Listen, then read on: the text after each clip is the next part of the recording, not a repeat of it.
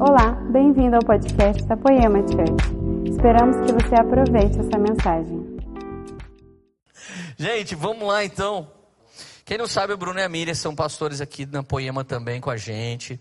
A Miriam é responsável pelo. Ela trabalha na parte do ensino e é responsável pelo esboço que chega para a galera do nosso GC e algumas outras coisas. Ela faz parte também das escolas que nós temos. E o Brunão fez parte de uma grande revolução na adoração na nossa igreja, se tornou pastor de adoração aqui e foi municiando vários caras, várias bandas. Ah, alguns vocês já conhecem, outros ainda vocês vão ficar conhecendo. Então eles vieram para cá, eles nos abençoaram muito, mas também foram muito abençoados.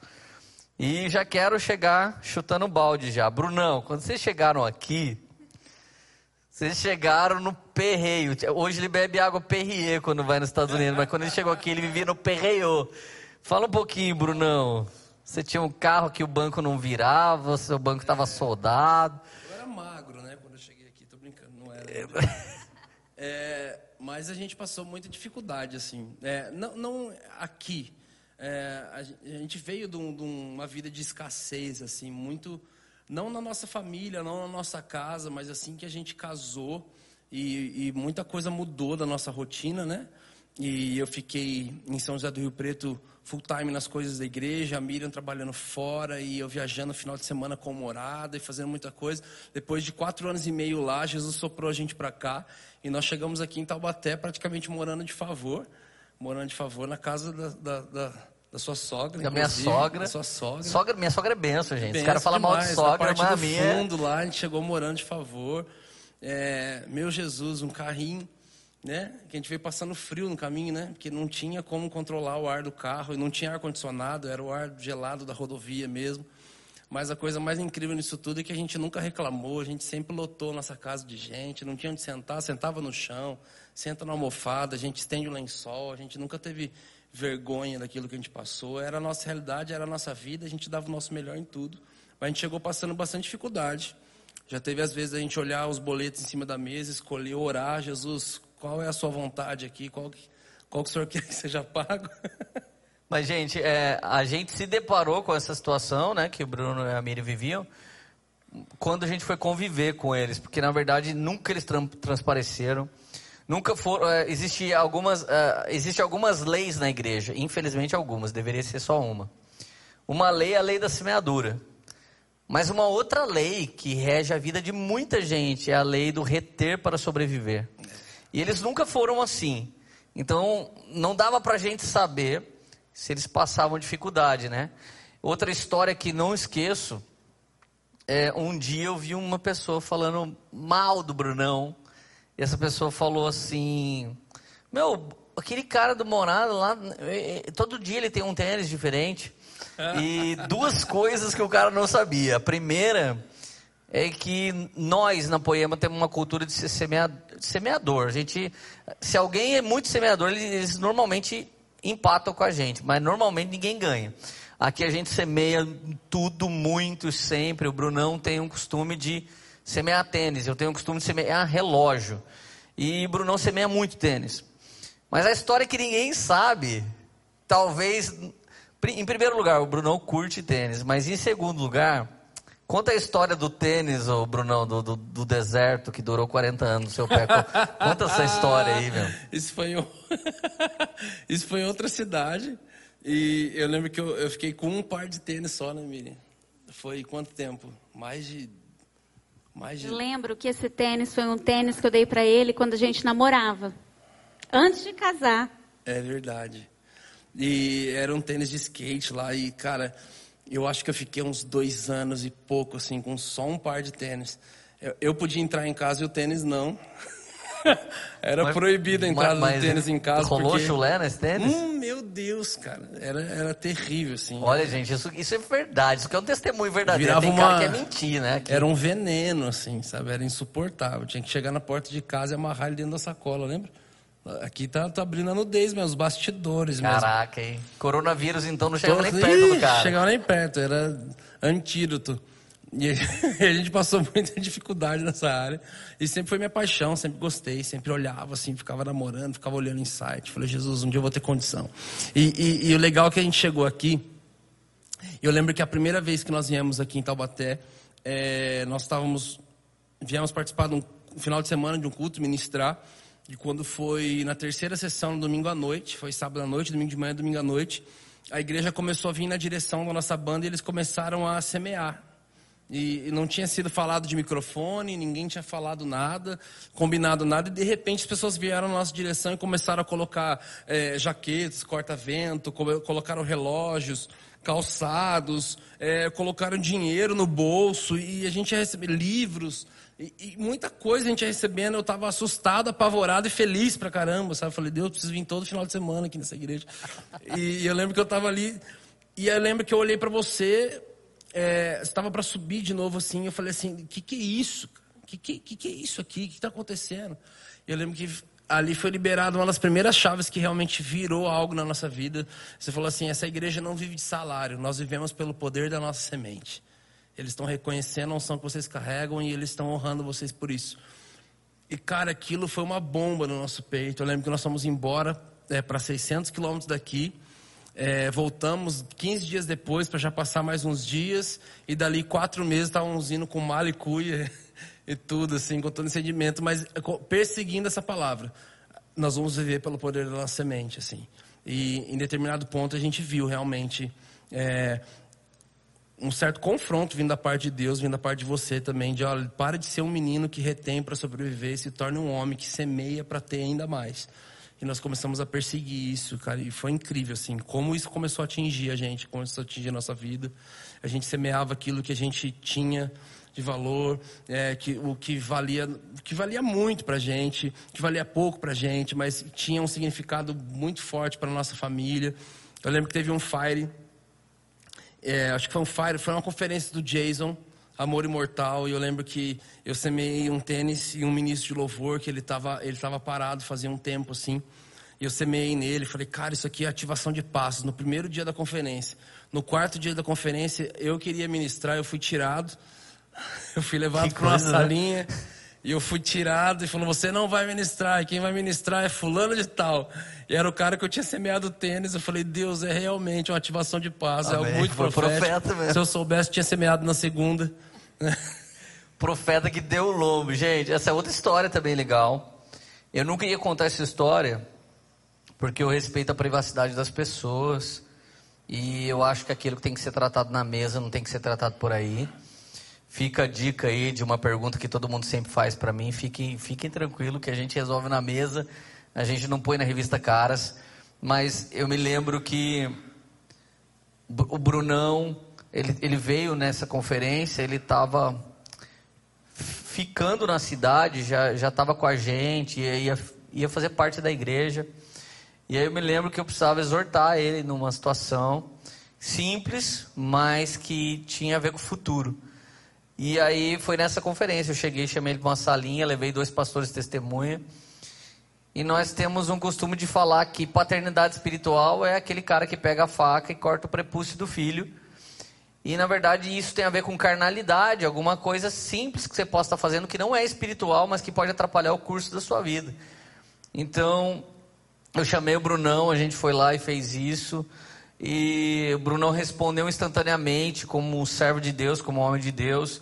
Sabemos do tipo de benção que vem sobre a vida de alguém que honra pai e mãe. Sabemos do tipo de benção que vem sobre a vida de alguém que honra seus pastores. Esses dias Azaf Borba estava se despedindo com uma foto né, na morte do seu pastor, que o pastoreou por 46 anos. E às vezes algumas pessoas querem prosperar mas eles não sabem que a primeira lei de prosperidade é honra teu pai e tua mãe para sua vida ser longa. Se você não honrar pai e mãe, você vai ter uma vida curta. Você pode ter dinheiro, mas a vida vai ser curta. E honrar também a liderança que Deus colocou sobre sua vida, transformando a vida deles numa vida leve, porque eles já têm o fardo de responder a Deus pela sua vida. E o Brunão respondeu muito rápido. E a segunda coisa muito maravilhosa que ele fez foi contar essa história por aí. Eu nunca ia contar mas ele contou em algumas conferências e foi incrível o efeito que causou numa galera. Porque hoje tem uma galera de autodenominados.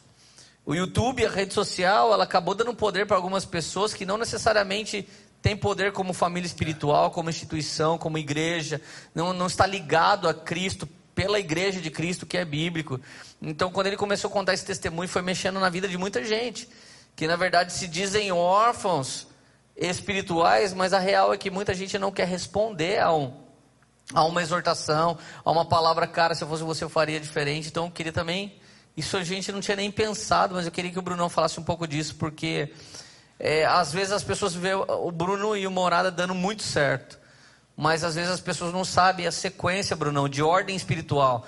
Nós sabemos o quanto você e a Miriam honram pai e mãe, nós somos testemunhas disso. Sabemos o quanto vocês se honram, os quanto, o quanto vocês honram a igreja local, o, os irmãos. Por exemplo, vocês chegaram aqui, pastores, foram para o GC, foram ser discipulados. Então, assim, fala um pouco disso, desse, dessa submissão. Porque tem gente que não sabe porque ele está dando errado. Ele tem um dom, ele tem um talento, ele tem uma unção, mas ele não está ligado espiritualmente ao corpo de Cristo de maneira genuína, como você foi ligado. Eu acho que começa do, do ponto de nós chegarmos aqui, nós já éramos ordenados pastores, mas nós não viemos a convite. Nós viemos por um entendimento de Jesus, que era uma estação, que nós precisávamos vir para cá. É... E nós viemos de um, de um, ativismo muito forte, né? Porque quando Jesus direcionou a gente, venha para é para Taubaté que eu quero que vocês vá. A nossa primeira resposta imediata foi: não, Deus, para lá não. Por quê? Porque já tem um monte de GC, células, já tem várias equipes de louvor, já tem vários pastores, e nós sabemos fazer essas coisas do zero. Nós crescemos fazendo essas coisas do zero. A gente nunca chegou num lugar que tinha tudo isso pronto. Então nos leve para um lugar que precisa da gente, lá não precisa da gente. Jesus falou: dessa vez não tem a ver com eles, tem a ver com vocês. Eu estou levando para um lugar onde vai ter a ver com vocês, onde eu vou tratar vocês. E quando tiver a ver com vocês, vai ter a ver com eles. E a gente vai entender isso mais para frente. É interessante que a gente chegou e ninguém precisou é, falar muita coisa para a gente. A gente viu e falou: Poxa, nós não somos. Na verdade, vamos rasgar mesmo. É, nós tínhamos muitos relacionamentos fora também, viajando pelo Brasil, e começou a ficar chato. Né, a questão da gente chegar nas mesas e o pessoal fala assim: vocês mudaram para Tabaté? Mudamos. Vocês estão com o pastor X lá, que era o pastor da, da antiga denominação que nós fazíamos parte. Nós falamos: não, nós estamos na igreja de Poema. Ah, que legal, vocês são pastores lá. A gente falava: não. Vocês são o que lá? É membro. Aí ficava na cara de todo mundo: quem que traiu quem aí? Porque pastor deixar de pastorear para ir para uma igreja, sentar e ser membro, deu BO no casamento. E a gente falou, não, Jesus mandou a gente para lá. E ninguém. Eu falei para Miriam, Miriam, que quando que eles vão reconhecer a gente como pastor aqui? Como é que vai ser? Ela falou assim, não tem jeito, a gente tem que fazer o que todo mundo faz. Vamos para uma cela, que é o GC, vamos para o GC, vamos somar com a liderança e, e vamos. E vamos é, a gente fez um cálculo humano, o nosso cálculo humano. Mas na verdade a gente nunca fez essas coisas com o intuito de pastorear. Não. não. A gente fez porque a gente sempre amou a igreja e a gente estava aqui, a gente precisava viver o que, uhum. o que tinha aqui. Então falou, vamos experimentar da estação, vamos ver tudo que ela tem, então vamos, vamos para cima, vamos entrar no GC, vamos somar com a liderança, vamos virar líder em treinamento, vamos depois assumir um GC, vamos multiplicar, vamos para cima, um dia vamos, vamos para a supervisão e vamos fazer tudo que puder fazer, tudo que tiver direito. E ainda virei para Miri e falei assim: Miri, você aguenta isso? Vamos passar por esse processo todo? Ela falou assim: Não, eu aguento, quem não aguenta é você vamos ter que. vamos ter que. E, e legal que no meio desse processo todo, um dia aconteceu algo que é, eu cheguei na conferência e tinha uma pessoa. É, eu vim na. Tinha uma cantina e alguém me fez uma pergunta na cantina da igreja, falou assim: Bruno, o que você fala a respeito disso? Eu comecei a responder e começou a chegar uma galera. E de repente as pessoas estavam chorando assim. Eu falei: Uau, cara, Jesus está me usando mesmo. E aí passou um tempo na conferência, eu entrei numa uma das salas. É, é, o meu relacionamento com o Aquino era bem recente, assim. E aí eu entrei numa sala para conhecer a esposa do Aquino. E nós começamos a conversar e de repente a Flávia começou a chorar. O Aquino também. Eu falei, uau, Jesus está me usando mesmo. Aí no terceiro período da conferência, eu lembro que eu, eu passei, estava estacionando o carro, e aí é, tinha um pessoal que estava lá no estacionamento, é, um falando pro outro, rapaz, eu tive um sonho, e ninguém consegue falar esse sonho para entender esse sonho. Na hora a Miriam falou, corre. falei, por quê? Porque estão falando de sonho e tá, tá querendo interpretação. Falei, o quê? No que eu falei o quê? Jesus já me deu toda a interpretação do sonho, que eu não tinha nada a ver com a história. Entrei na conversa, comecei a interpretar o sonho, foi incrível. E a hora que eu saí daquela interpretação de sonho, simplesmente passei, o Leandro passou, falou assim: vem aqui comigo. Levou para uma sala, veio mais dois pastores, Henrique Ladentinho e Henrique Prado. E eu, tipo assim, uau, cara, estou arrasando. Deus está me usando demais. Estou sendo super usado. E aí, de repente, eu entro na sala e vem a maior exortação da minha vida, assim, tipo, cadê o Brunão, cara? Tá no estacionamento, cadê o Brunão? Tá na salinha lá, cadê o Brunão? Tá na cantina. Cara, você tá caminhando com a gente, as pessoas olham você, cara, você não está num ambiente de adoração, você está para os corredores fazendo outras coisas. Eu dentro de mim falava, Jesus, mas eu estava lá interpretando um sonho, liberando uma palavra, entregando uma palavra de conhecimento. Eu estava sendo usado e dentro de mim eu ficava, Deus, por quê? E vendo esse confronto. E o confronto vinha e vinha, não parava. E eu lembro que Jesus falou dentro de mim assim, Bruno, você estava levando a arca em carro de boi em carros de bois. Eu falei, o que, que é isso? Eu falei, você estava fazendo a coisa certa do jeito errado. Você estava manifestando o dom em corredor, em ambiente de glória, onde só minha presença importa. Eu lembro que eu abri meu coração, encheu de lágrimas e falei assim, gente, fala tudo. Fala tudo que eu preciso ouvir, porque o nosso e-mail está lá cheio de convite de igreja, querendo receber a gente, querendo nos convidar. E a minha igreja, que eu faço parte, está querendo me tirar da administração, falando, cara, você não vai ministrar, nós vamos colocar alguém que honrou essa conferência, que honrou a presença de Deus. E eu me via sendo confrontado com vários convites no nosso e-mail para ir liberar o que a gente carrega nos lugares. E a minha própria igreja de liderança me parando, falando, cara, não é sobre você funcionar, é sobre você valorizar a presença genuína de Jesus. Isso foi um dos maiores confrontos da nossa vida, assim. E devido a esse confronto, a gente ter recebido com o coração tão assim, ido para a mesa, recebido é, o confronto discipulado. Pouco tempo depois, Jesus levou a gente para um ambiente de liderança na igreja, que a gente estava calculando que talvez a gente chegaria dali dois, três anos, assim. Foi uma estação que Jesus vinha falando muito com a gente a respeito disso. Amém. Eu lembro, também que Bruno, o Bruno um dia sentou comigo e falou: Lê, uma banda X, é, a gente tem a oportunidade de abrir o show deles. O que, que você me fala? Aí eu falei, Brunão, nós somos da galera que anda embaixo da nuvem. É, se você andar debaixo da nuvem, a nuvem de Deus vai te levar exatamente aonde o Senhor quer. Mas se você criar alguma coisa, um recurso, um subterfúgio, um, se você criar uma rampa, é, você vai fazer pela força do braço. E era na mesma linha de entendimento que eu estava ministrando isso para ele. É, a glória, nós trabalhamos anos tentando pregar na igreja. Na, no ambiente de glória não tem profecia, não tem profeta, não tem imposição de mão. Se Jesus está passando, tudo vai, vai acontecer. É nada, ninguém precisa se mover. Desfruta, né? E ao mesmo tempo, levar nossa vida nesse grau de dependência Hoje eu e o, um pastor de São José dos Campos, da nossa igreja, lá Dentim, hoje eu e ele conversando sobre salários, como vai ficar os salários nesse tempo de Covid. A Radassa, minha filha de 9 anos, fala: Eu não recebo salário, eu recebo sementes. Então, tipo, aquela mesma cultura lá do passado está plantada numa garota de 9 anos. Uau. E eu lembro que eu falei pro Brunão, Brunão, eu, eu, não sei, cara, se eu fosse você, essa galera tá fazendo tanto para vocês estarem lá, eu acho que isso é força do braço. Mas se você andar debaixo da nuvem, provavelmente Jesus vai te levar lá no, quando Ele quiser. E eu me lembro que, não sei se foi ano passado ou outro ano. Foi o ano passado. Eu, eu, eu fiquei sabendo pela rede social. Eu vi assim, daqui a pouco vocês. Eu tava desligadão do rolê, daqui a pouco eu olhei e falei assim, mano, morada tá abrindo para aquela banda, cara. Aí veio um filme na minha cabeça, sabe? Tipo assim. Sabe, não é cortar o barato, mas é saber o tempo de Deus, do jeito de Deus, conforme Deus quer. Isso não tem julgo, não tem peso. Vocês não pediram para estar, dessa vez vocês foram tratados com honra, tratados como o melhor que, que poderia acontecer antes daqueles caras. Era uma vez no telefone. E eu fiquei muito feliz quando eu vi essa colheita depois de anos. Não sei quantos anos foi, mas faz parte dessa mesma cultura. Se você anda com Jesus, se você é uma Maria aos pés de Jesus, ele vai falar um dia para Marta: Maria escolheu a melhor parte. Marta é muito boa, ela é incrível, ela faz parte do reino de Deus, mas Maria tem uma vantagem sobre ela. Essa vantagem é que o jugo de Maria é leve, o fardo dela é suave. É isso aí? Sim, Gente, sabe por que eu gosto de morada? Na moral, não é porque os caras congregam aqui, somente. Cara, eu sempre enjoei das coisas, sabe? Eu, eu gostava de rock and roll, quando eu estava meio enjoado, eu escutava reggae. Quando eu estava um pouco enjoado, eu queria escutar um slow music, alguma coisa. De repente, eu ganhei esse CD. Eu ganhei esse CD do Matheus Medeiros, Medeiros, pastor da Quadrangular de Taubaté. Te amo, Matheus. Um beijo para você. Matheus me deu esse CD. Ele olhou no meu olho e, e de pastor para pastor, papo é reto, né? Ele falou assim, mano, Pastor normalmente ganha muito CD e pastor nem sempre escuta.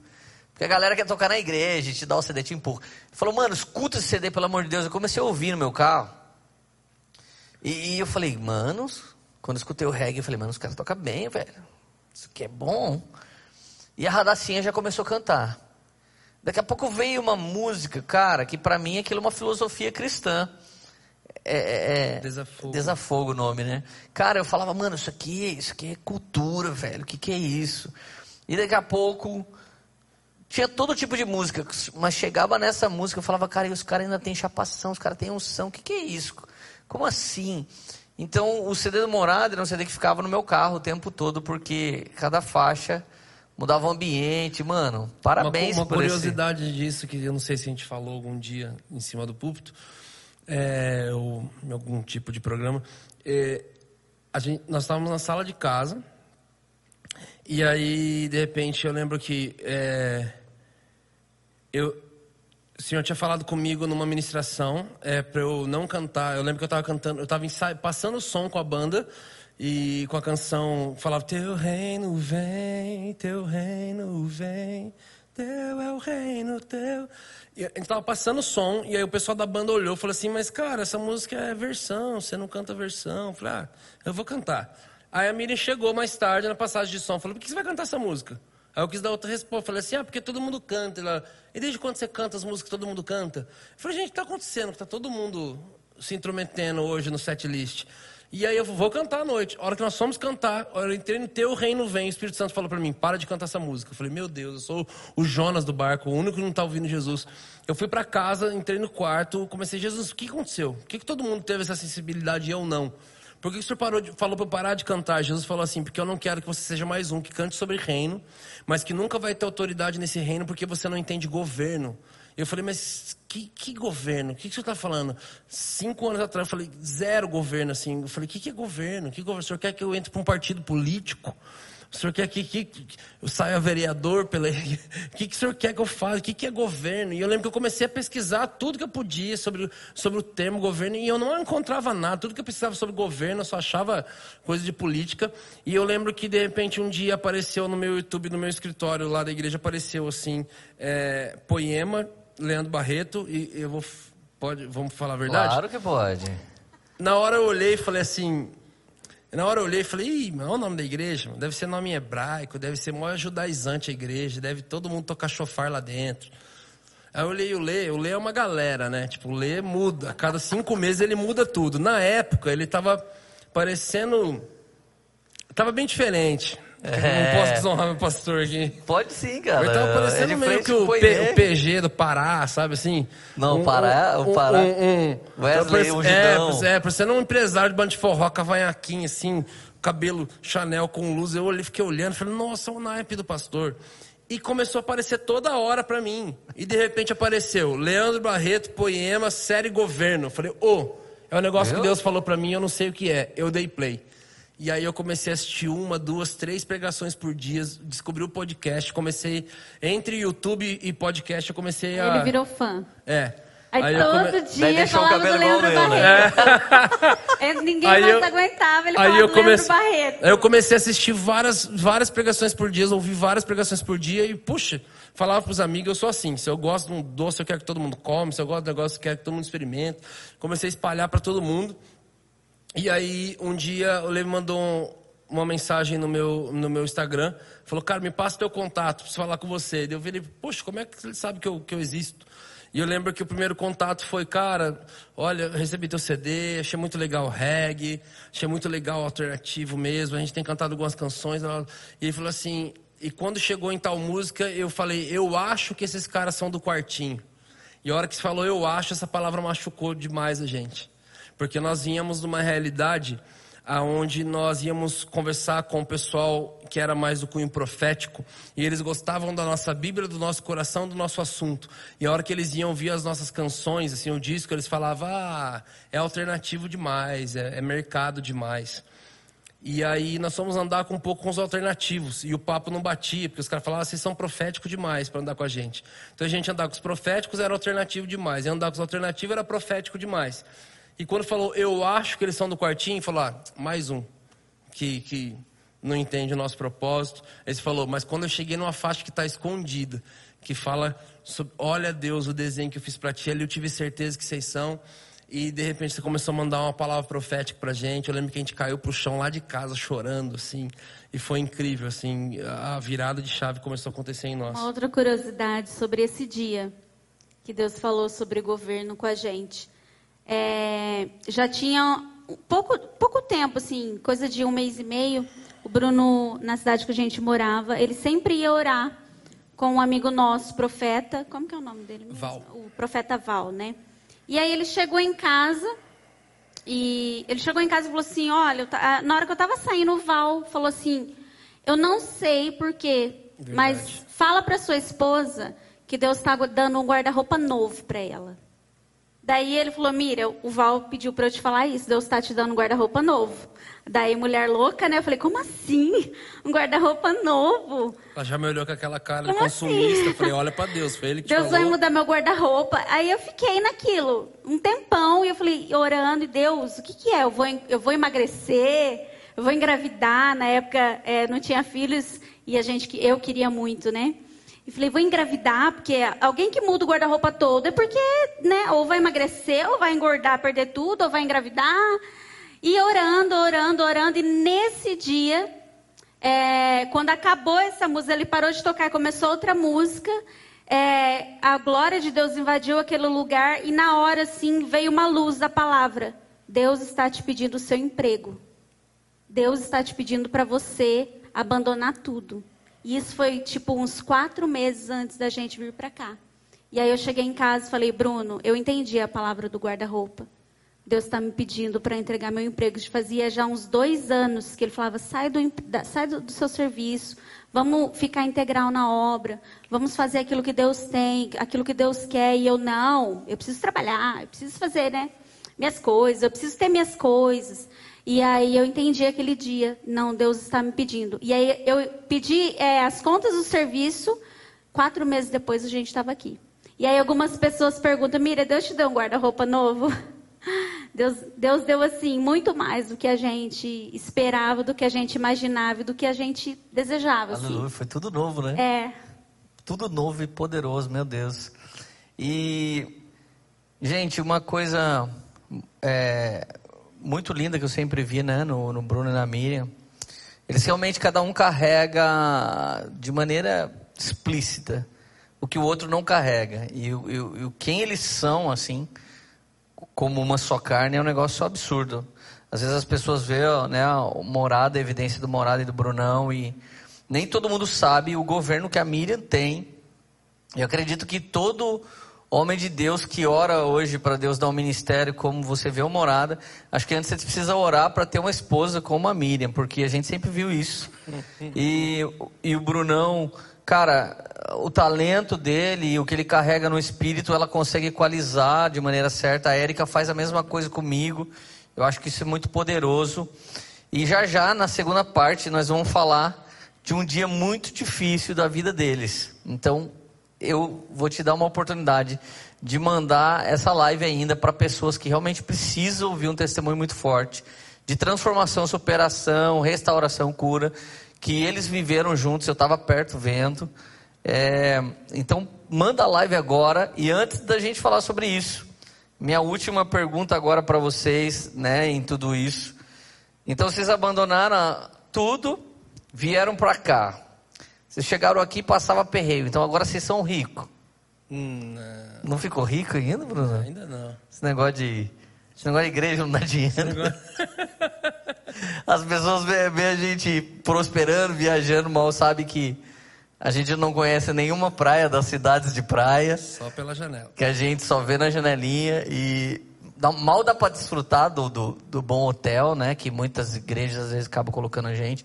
Mas, gente, o quão semeadores eles se tornaram, assim, num nível ainda maior, porque à medida que eles entenderam a força da semente, Deus foi prosperando ainda mais. Nós sabemos de, de muitas coisas que eles semeiam, de muitas coisas que eles catapultam, que eles acabam empurrando. A live conseguiu arrecadação lá para os Shores, né? Foi algo impressionante. E eu queria fazer uma pergunta para vocês. Hoje, tudo bem, vocês não são ricos, mas assim, Deus prosperou muito. Vocês vivem uma vida maravilhosa E vocês conseguem hoje honrar pessoas que um dia honraram vocês. E responde para mim, por que, que vocês semeiam? Por que, que vocês ofertam? Por que, que vocês dizimam? Por que, que vocês fazem isso? Porque ao mesmo tempo que vocês entenderam a força da semente, vocês também tiveram tantos anos na igreja que deu para ver quanta coisa ruim acaba acontecendo no meio da igreja. Por que, que o, o, coração de vocês não travou, não endureceu, como infelizmente acontece na vida de muita gente? Por que, que vocês são semeadores, depois de tudo que vocês experimentaram e viveram, negativamente falando? É, eu acredito, né? A gente, nós nunca tivemos problema com isso, sim, e entregar, é, porque nós cremos que a gente, como a gente sempre, né? Desde que casou, a gente sempre. Eu lembro que antes da gente casar, né? Uns dois, três meses antes da gente casar, com o casamento ali, Deus pediu o carro. A única coisa que a gente tinha, o Bruno, Deus pediu o carro do Bruno. E aí ele, Mira, eu vou precisar dar meu carro. Amém. Vamos entregar o carro. Foi algo que a gente sempre teve no coração. Mas aqui, é, esse, é, um tempo atrás, uma pessoa perguntou ainda para mim, Miriam. Como quando... quatro anos a pera. Isso, quatro anos. Assim, sem meses carro. depois rolou um carro. Ah, então não é assim? quatro. Não dá e Não. na hora já tem outro? Quatro Ah. anos sem carro. E fazia falta. É, uma pessoa perguntou, Miriam, quando é, você sente assim que, tipo, uau, virou a chave. Agora eu vivo bem. Eu olhei para ela e falei assim, olha, eu não consigo pensar assim, nossa, é, mudou. Mu- Pode ter mudado assim a, a, a facilidade de obter as coisas, mas é, eu acredito que o que fez a gente não perder o coração nosso, principalmente na questão de semear, de dizimar e ofertar na casa do Senhor, a gente sempre, a gente sempre, se você perguntar assim, como que vocês se sustentaram desde quando casou? A gente sempre olhou e falou: Deus, isso é seu, não é nosso. Até hoje a gente não sabe como que a gente pagou aluguel, como que a gente comprou o primeiro carro, como que a gente comeu. Então o que fez a gente manter o nosso coração é ver o- ah, os frutos que o Senhor sempre proporcionou à medida da nossa fidelidade, sabe? Então tudo que, que Deus dá, tudo que Deus entrega pra gente é muito pouco perto de todo o tempo, sabe? Que Ele, que ele nos proveu. E não tem a ver com a quantidade em abundância. A abundância veio à medida que nós semeamos mais. Amém. Eu lembro que uma coisa que a gente. é, como que eu posso usar a palavra? É, admirava muito, né? Era a forma que, que você e a Érica, como vocês eram semeadores, né? E a gente olhava um pro outro e falava, cara, a gente quer semear muito mais que eles. Vocês não tinham medo de pegar o que tinha na carteira. Então, assim, tudo isso, ver os frutos da semente de outros, fez a gente começar a ter uma vida assim. E ver o quanto Deus frutifica a nossa vida, faz com que o nosso coração não se perca e não se apegue ao que Deus tem nos dado, mas se apegue ao que é, ao que nós podemos oferecer ao Senhor todos os dias da nossa vida. Amém. É, gratidão, a gente sempre aprendeu algo, não apresente mim, diante de mim, de mãos vazias, assim, a gente cresceu nessa cultura, um coração muito grato. E eu particularmente a responsabilidade toda veio num conjunto de coisas. E o principal que realmente virou uma chave em nós, em mim nisso, é, foi num um final de semana que a Miriam, nós estávamos morando aqui, a Miriam tinha ido viajar, não lembro onde ela tinha ido, casa da mãe dela, e quando ela voltou, ela foi onde a gente guardava o nosso dinheiro, ela falou, cadê o dinheiro que estava aqui? Eu falei, hum, fui usando, e a hora que eu fui ver, acabou. Ela, Bruno, mas tinha um dinheiro para a gente passar um mês, assim, e eu usava de forma irresponsável. E eu lembro que nós viemos no final de semana na igreja, estava aqui o Marciano Hortense, e ele trouxe um entendimento muito claro sobre, sobre a parábola da- da- da dos talentos. Os talentos eram dinheiro, para um ele deu 600 mil, para outro 1 milhão e 200, para outro 3 milhões. Mas a, a parte principal é quando o dono vem e ele pergunta, "Ca- é, cadê o meu dinheiro? O que vocês fizeram? E eu falei, uau! Tipo assim, nunca foi 10% dele e 90 nosso. Tudo era dele. Eles, nós somos só mordomos. O mordomo ele mora na melhor casa, anda no melhor carro, veste a melhor roupa, come a melhor comida, mas ele sabe que nada daquilo é dele. A consciência de saber que ele só está é, cuidando de algo que não lhe pertence. E eu lembro que nós chegamos em casa, colocamos na TV e estava começando, estava passando um quadro na televisão lá que chamava Cadê a grana que estava aqui? E foi uma sequência. Eu lembro que eu olhei para, eu lembro que Camila eu não chorei, na igreja eu não chorei. A hora que eu liguei a TV, falou: "Cadê o dinheiro que estava aqui?" Era um quadro sobre a, sobre o dinheiro das prefeituras. Eu lembro que eu comecei a chorar. Eu falei: "Deus, eu uso dinheiro de forma irresponsável." Sabe? Eu sempre tive um coração grato, eu sempre semeei, eu sempre ofertei, mas eu nunca fiz isso com a consciência que aquilo que tem vindo da minha mão é teu. E o Senhor só está me deixando ser um dispenseiro, o Senhor só está me deixando ser um mordomo. Por favor, me dê mais uma oportunidade, dá mais uma chance para mim. E eu lembro que a gente começou a usar com muito mais entendimento, responsabilidade, consciência e principalmente saber se vem dele, volta para ele. Nada mais natural do que voltar dele. O melhor investimento. Esse dia nós estávamos conversando com a nossa equipe e, e eu falei, gente, cada um ali tem empreendido, é bem legal, assim. Isso escorreu para todos os lados. A gente tem alguns empreendimentos hoje e isso escorreu para os meninos. Eles estão empreendendo em outras frentes também. E o legal é que eu falava, gente, mas tudo bem. é, é, é Jesus ele não vai vir buscar o morado, ele não vai vir buscar a nova geração, ele não vai vir buscar o movimento céu na terra, o movimento Dunamis, ele vai vir buscar uma igreja. Então o melhor investimento que nós fazemos hoje é investir na eternidade. E o que é eterno se chama igreja. Então a gente pode investir nas melhores ações, nas melhores empresas, mas o melhor investimento é o investimento que é eterno. E se chama honrar a igreja, honrar a casa de Deus. Então é esse entendimento que a gente tem, essa responsabilidade, entender que tudo vem dele e volta para ele. Nós honramos a obra de Deus com todo o nosso coração, com maior alegria. e, e e a gente realmente entendeu. Teve um momento do choro da nossa vida, a gente chorou de verdade. No dia que a gente semeou um carro nosso, um carro de maior valor, quitado, e, e, e de repente a gente semeou e ali eu entendi algo. Eu falei assim: agora eu entendi o prazer de melhor é dado que receber. Hoje a gente fica constrangido quando recebe uma coisa. Às vezes não sabe o que falar, não sabe como agir, não sabe como. Mas a alegria que a gente encontrou no coração de realmente poder semear e honrar o Senhor e, e semear e honrar pessoas também é, é, não tem palavra assim. A gente realmente encontrou esse lugar. A gente não tinha. A gente sempre teve é melhor receber do que dar. E não é o que a palavra fala falava que é melhor é dar, mas eu não tinha essa alegria. Foi uma transição para eu encontrar essa alegria e esse prazer de saber que realmente é melhor você dar do que receber. Amém. Cara, você me fez pensar nas duas coisas que mais vai crescer na mão de um cristão. É a bacia, para você lavar cada vez mais pés. Lavar pés fala de cura, lavar pés fala de restauração, lavar pés fala de trabalhar de novo a base e a segunda coisa que nunca para de crescer na vida de um cristão autêntico e maduro é a bandeja. A bandeja é onde estão os elementos que você vai partilhar. Partilhar e compartilhar. Isso que o Bruno falou é uma lei sobre nós. Se a gente entende que nós somos só alguém que administra os bens do Senhor, do reino de Deus, então é claro que ele vai fazer mais coisas passar pela nossa mão. Mas eu me lembro uma vez, Bruno, eu, eu recebi num, num mês eu, em torno de um, uns 11 mil reais de semente. E não foi assim, não colocaram dízimo na igreja. Por onde eu passei, alguém me deu uma, uma semente. E eu me lembro que eu estava com aquele dinheiro e eu tinha o pleno sentimento que nenhum real daquilo que chegou na minha mão era meu. Mas que todo aquele dinheiro tinha um destino, tinha um dono, tinha alguém precisando. E eu, eu saí ressemeando tudo aquilo. E a última semente era 500 reais. E, e eu levei para um cara da igreja que estava passando o maior perreio. E aí eu peguei os 500 reais, levei na casa do cara e o cara falou assim: Eu queria te dar um testemunho, Lê. Eu não sou dizimista. Eu falei, cara, eu tenho certeza absoluta.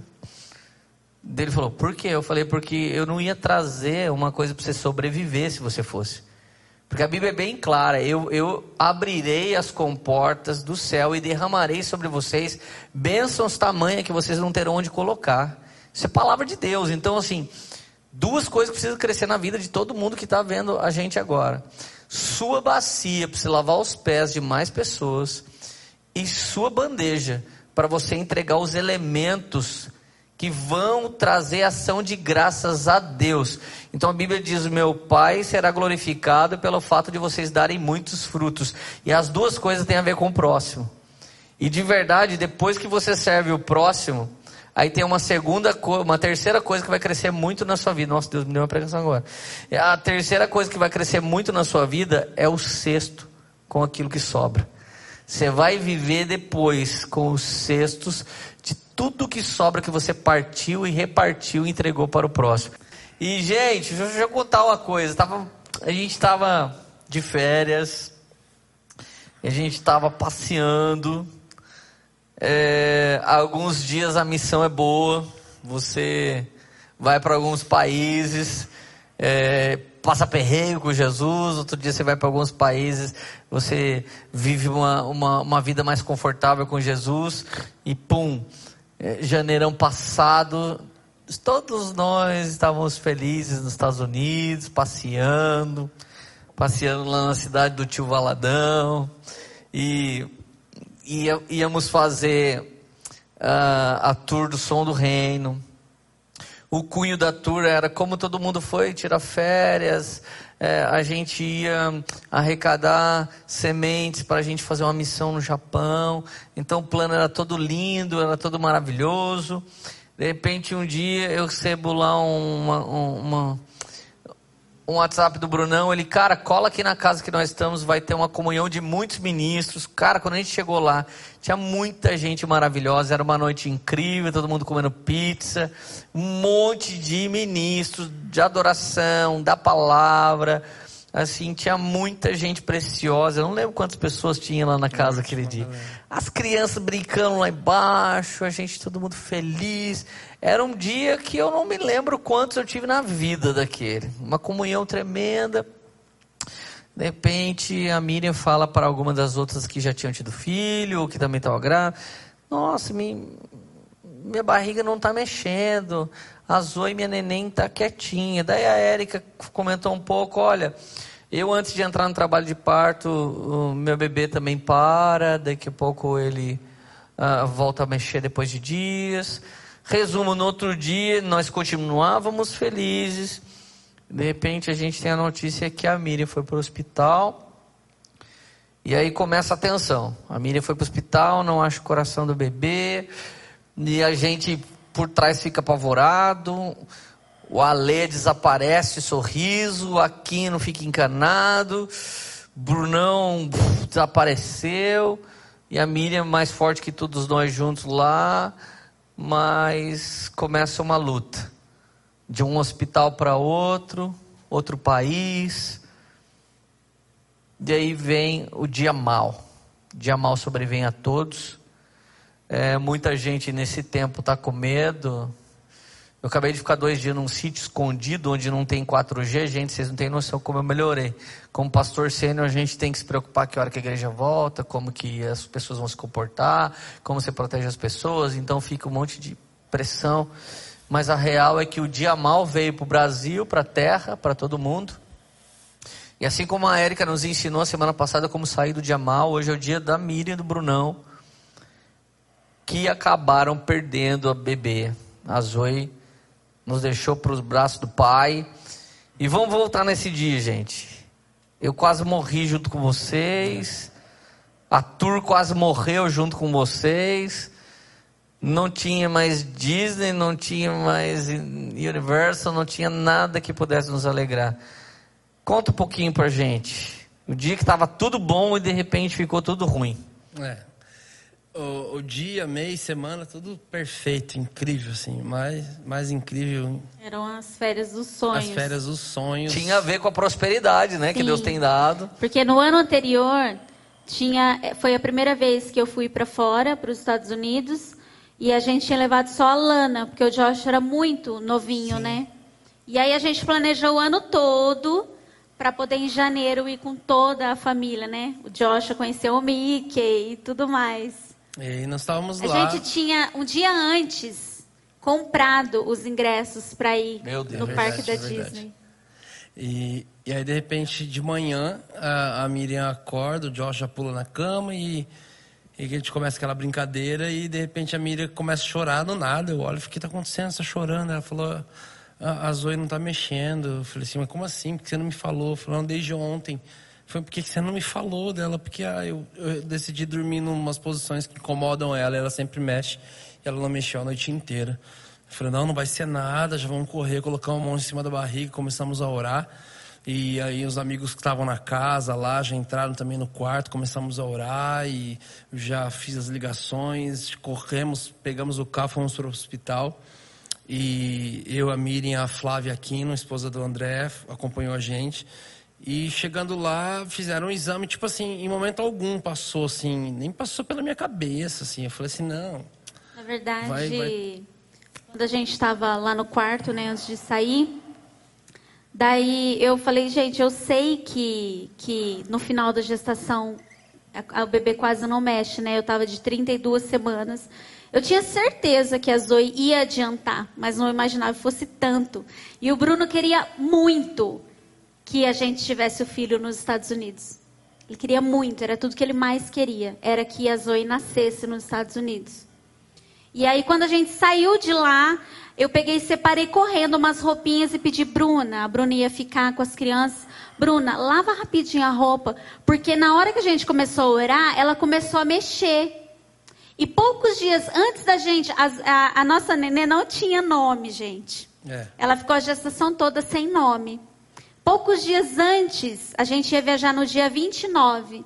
No dia 24 de dezembro, né, cinco dias antes, o Bruno do nada chegou e falou: Miriam, nossa filha tem Zoe, tem, tem nome. Falei, ah, é mesmo? Vai ser Liz? Vai ser. Falei todos os nomes que a gente. A hipótese. Ele, não, vai ser Zoe. Aí eu falei, Zoe? Mas de onde você tirou isso, Zoe? A gente nunca pensou nesse nome. Ele, vai ser Zoe. Aí demorou um dia e no dia 25, no Natal, ele falou para todo mundo. E aí naquela manhã, aí a Flávia perguntou para mim, como que é o nome da sua bebê, Miriam? Aí eu falei assim, é Zoe. Ela disse, e o que, que significa Zoe? Aí eu falei, Zoe significa vida. Ela, então vamos orar, porque se ela tem vida, Deus vai trazer a vida dela. E na hora que nós começamos a orar, ela começou a se mexer. E, e aquilo assim, encheu meu coração de esperança. Então pedi para lavar a roupinha, lava a roupinha. Eu me lembro que nós estávamos indo no caminho para o hospital. Aí a Érica me, me mandou uma mensagem. Ela falou, Miriam, a sua bebê vai ser americana. Ela vai nascer aqui. E nós chegamos lá naquele hospital, assim, é, é, che chegamos confiantes, porque o Joshua, é, tinha, a gente tinha eu, a gestação toda, a gente tinha muita dificuldade de encontrar o coração dele. Toda a gestação era um perrengue para conseguir ouvir o batimento cardíaco. Então cheguei lá, ouviu. Quer continuar? Pode continuar. Ouviu a primeira vez e nada do coração. E eu, Gente, coloca um pouquinho mais para baixo, é difícil mesmo. Ia veio o primeiro equipamento, veio um segundo veio... equipamento, veio um terceiro equipamento. A doutora saiu, encheu a sala de médicos. Começou a vir um, duas, três, quatro médicos. Eu comecei a notar aquele movimento estranho. E aí eles começaram a falar inglês com a Flávia. Nós, a Mira entende bem melhor, se comunica melhor, mas eles falavam bem rápido com a Flávia, assim. E a Flávia veio andando na minha direção. Eu falei, Flávia, o que está acontecendo? E ela falou, amigo, é um fato, o coração não bate, eles não encontram. E aí o meu coração parecia que explodir no meu peito e eu já comecei a ficar tentando disfarçar e a Flávia olhou para mim e falou assim: "A Miriam já percebeu, corre lá". E a Miriam começou a gritar. E foi o momento mais difícil da nossa vida. A gente não tinha, a gente foi na verdade contando com o nascimento, né? E faltava um mês e meio para nascer. A gente falou, tá vindo antes, vai ser uma loucura, mas.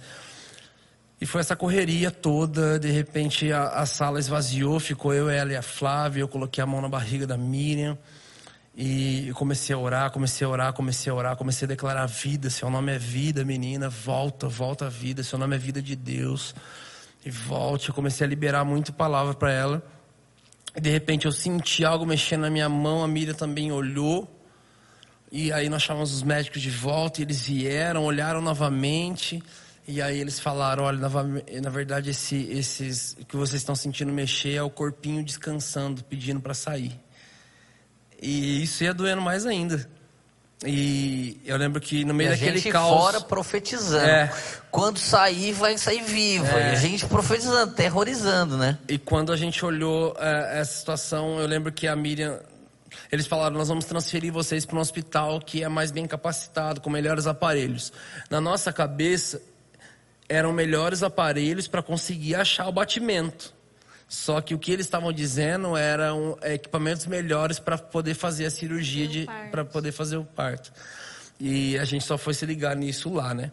Eu lembro que no meio desse caos todo, eu olhei para Miriam, assim, a Miriam chorando, eu chorando, eu olhei para ela. E de repente a Miriam soltou uma, soltou uma palavra que foi determinante, não só para aquele momento, mas eu acho que eh, virou um, um- um norte para nossa vida, assim. Que nesse momento, a primeira coisa que o Bruno já veio, É verdade. é, ele veio, ele falou: "Me perdoe. Você não queria ter vindo para cá, eu que te forcei. E agora a gente vai perder a nossa bebê aqui." E aí na hora que ele falou isso, eu falei: "Bruno, Deus sabe o que faz. Nós não viemos aqui porque nós, nó- nós não queríamos. Deus proporcionou tudo. Nós não íamos vir e Ele fez. Então, Ele sabe o que faz. Fica calmo. A culpa não é sua. Ele sabe o que faz. Foi, comecei a me culpar todo. Falei, você não queria passar essas férias aqui. Eu forcei essas férias a acontecer.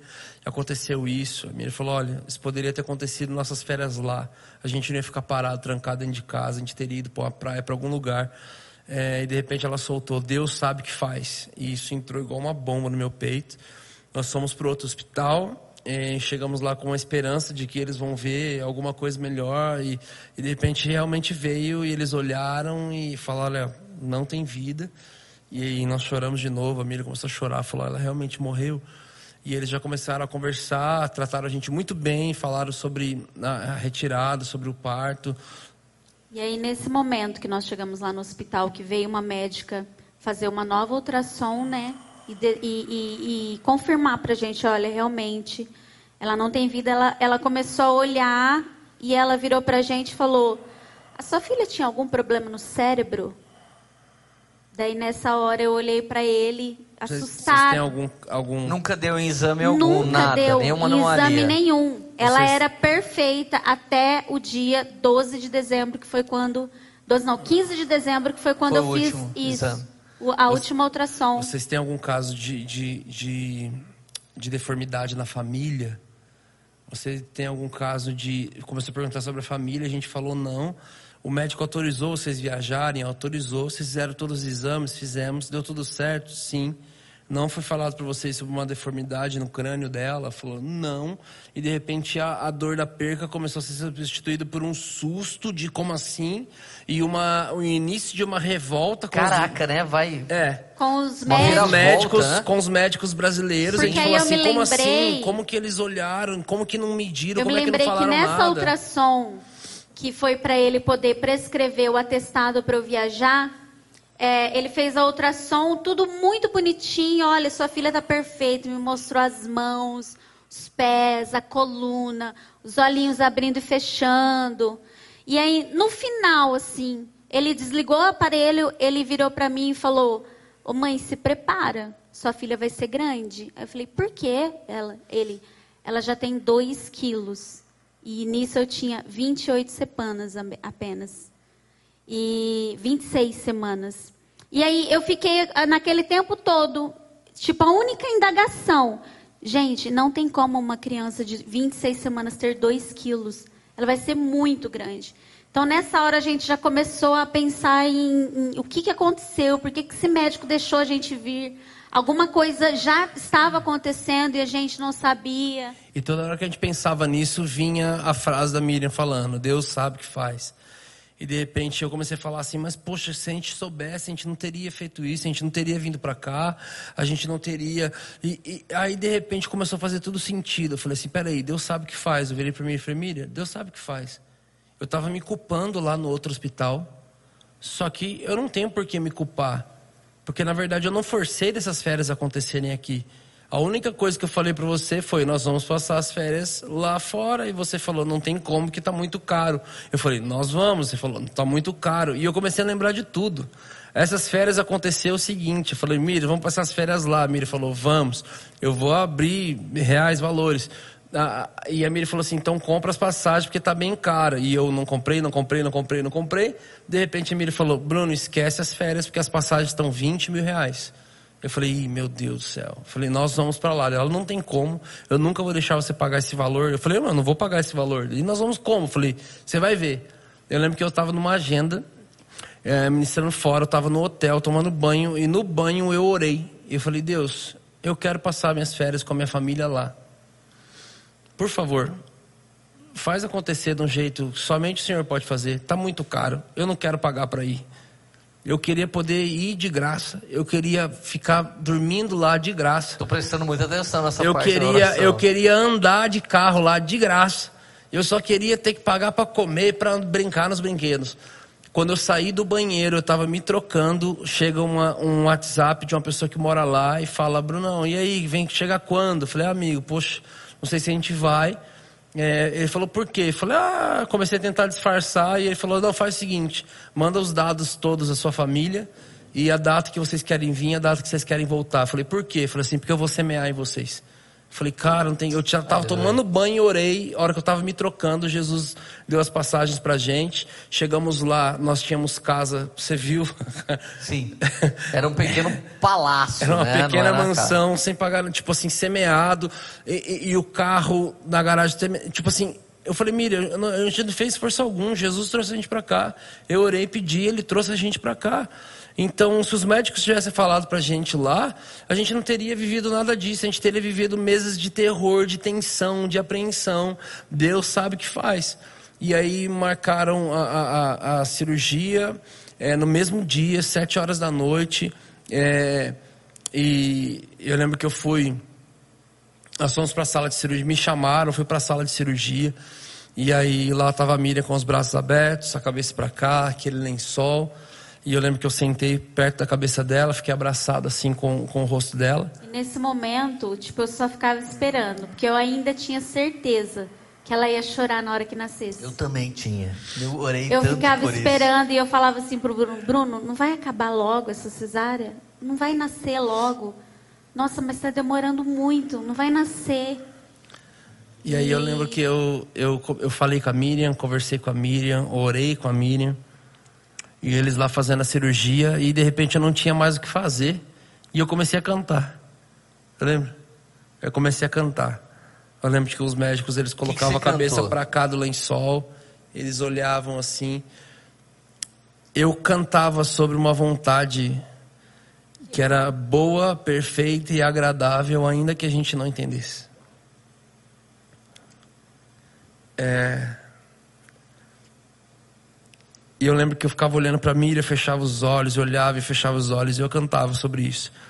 Ainda que eu não entenda, ainda que eu não compreenda, a tua vontade é boa, é perfeita, soberano, soberano. E eu cantava sobre essa soberania de Deus, sobre. E eu cantava, Jesus, eu não estou entendendo, eu não estou entendendo. Vão tirar uma filha minha morta da barriga da minha esposa e eu não estou entendendo. Mas eu sei que a tua vontade ela é boa, ela é perfeita e agradável. Ainda que eu não entenda, que eu não compreenda, eu continuava cantando isso.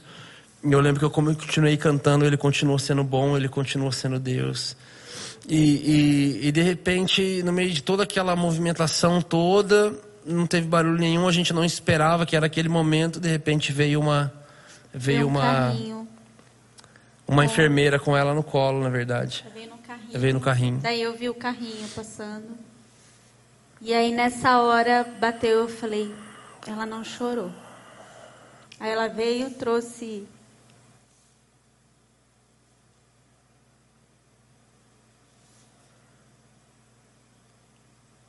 trouxe ela.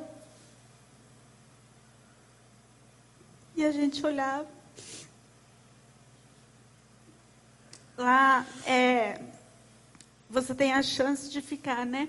Eles falaram, falavam, São vocês bem podem, humanizados o tratamento, né? é, você quer pegar ela no colo, né? Falou pro Bruno e o Bruno, não, nós queremos. Eu fiz questão de ficar acordada na cirurgia porque a gente queria ver, né? ela. E aí ela, o Bruno ficou ali nos braços com ela. Acho que eu fiquei uns 20 minutinhos com a Zoe no colo. Mostrava pra Mira, olhava. A gente ficava olhando pro outro em silêncio, assim. E eu lembro que eu olhei pra Miriam e falei assim, Miriam. Eu falei assim, Miriam. Quando eu casei com você, com ela no colo, eu falei assim: quando eu casei com você, eu tive um mergulho no coração de Jesus que eu não teria sem o casamento, sem o matrimônio. Sobre amar alguém como Cristo Cara, isso amou a foi igreja. muito poderoso, eu não esqueci quando você me compartilhou. Como Cristo amou a igreja, assim. Eu tô longe disso. Eu, eu, eu preciso aprender tanto. Quando eu me tornei pai, eu tive um mergulho no coração de, de Deus, de Abba, que eu não teria sem a paternidade. Sobre ter que imaginar a hipótese de dar a vida de um filho meu para que outras pessoas possam viver. Leva a mim, meu filho não, mas é uma cidade inteira. Ah, gente, infelizmente. Eu não tenho coragem, pai nenhum tem coragem, pai de verdade não tem coragem. Eu falei, Deus, que amor é esse? E eu falei para ela assim, mas agora, com a nossa filhinha aqui, ó, no colo, e saber que a gente não, eu não vou ensinar ela a andar de bicicleta, ah, a, a gente não vai fazer a festinha dos 15 anos dela, eu não vou levar ela no altar, a gente não vai ver os, os, os netinhos que ela daria pra gente, mas saber que essas talvez cinco décadas que a gente tem de vida pela frente aqui na Terra, cinco ou seis décadas que a gente tem pela frente, é uma poeira, é uma vírgulazinha tão pequenininha perto do tamanho da eternidade. E é onde nós vamos ser plenos. A gente vai viver uma plenitude aqui, mas a gente vai ser muito mais pleno lá com, com todos os nossos amigos, com a nossa família, com, com, com ela. Nós vamos encontrar. Falei, mira, boa parte da nossa vida é que a gente queima a nossa vida pela eternidade. É para lá que ela está indo, antes da hora que a gente que, quisesse. Mas a, boa, a melhor coisa da nossa vida é que nós só estamos aqui queimando pela eternidade para levar mais pessoas para a eternidade, para onde a nossa filha já está indo.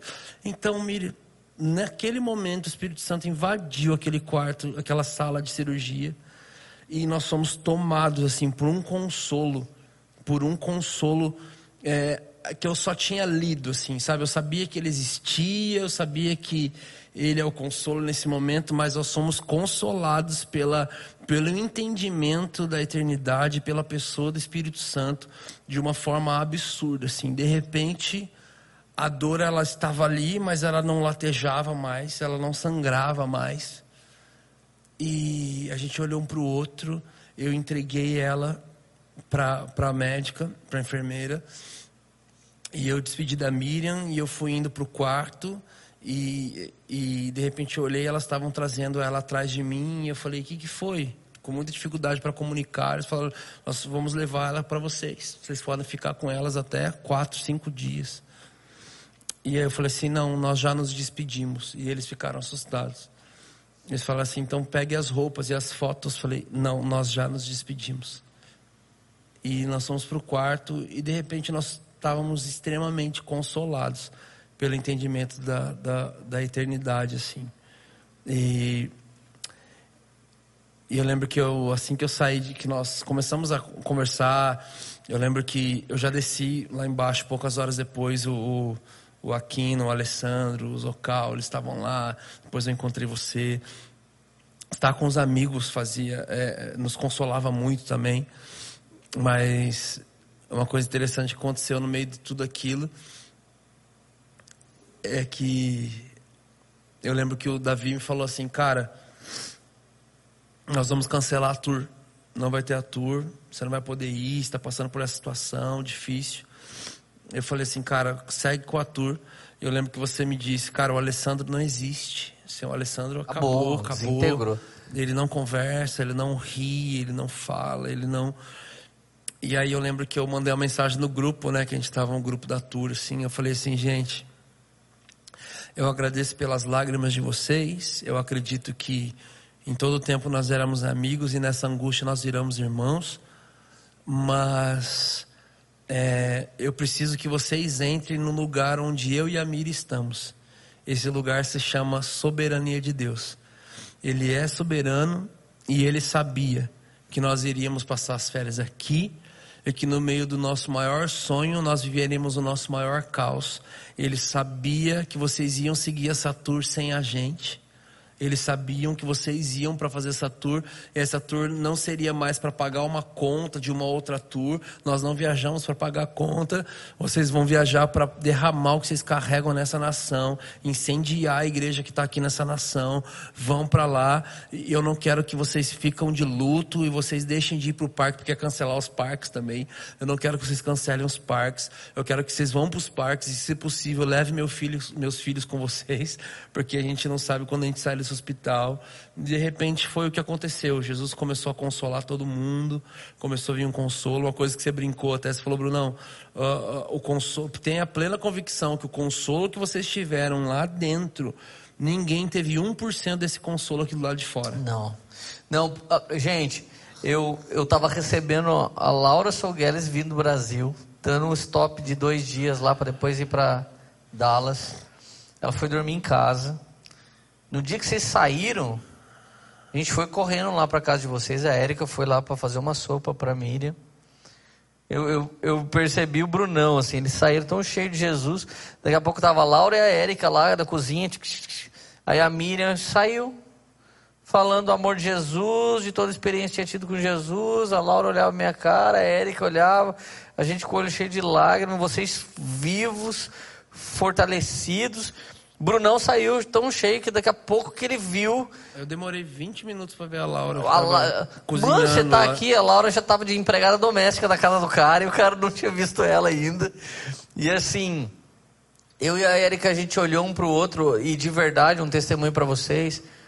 Uma coisa que nos fortaleceu muito para passar pela batalha da Érica foi rapidamente buscar esse lugar que vocês se esconderam no Senhor, sabe?